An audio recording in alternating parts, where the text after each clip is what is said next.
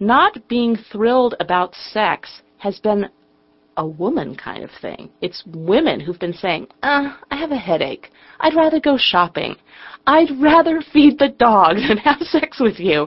You know, women were always the ones saying, it's just not that great. You know, it's supposed to be so wonderful, but I'm not having orgasms, or the orgasms aren't anything to write home about, or I'd just really rather be knit one, purl two. There's been that attitude an attitude which in sex therapy circles gets called female sexual dysfunction, but among women talking with each other, it's I'm bored, I'm uninspired, I'm turned off, and I'm not sure why.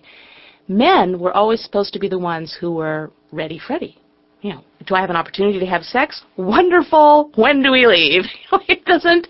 There wasn't supposed to be any stopping for burgers, for beers, for Monday night football. You would clearly choose hot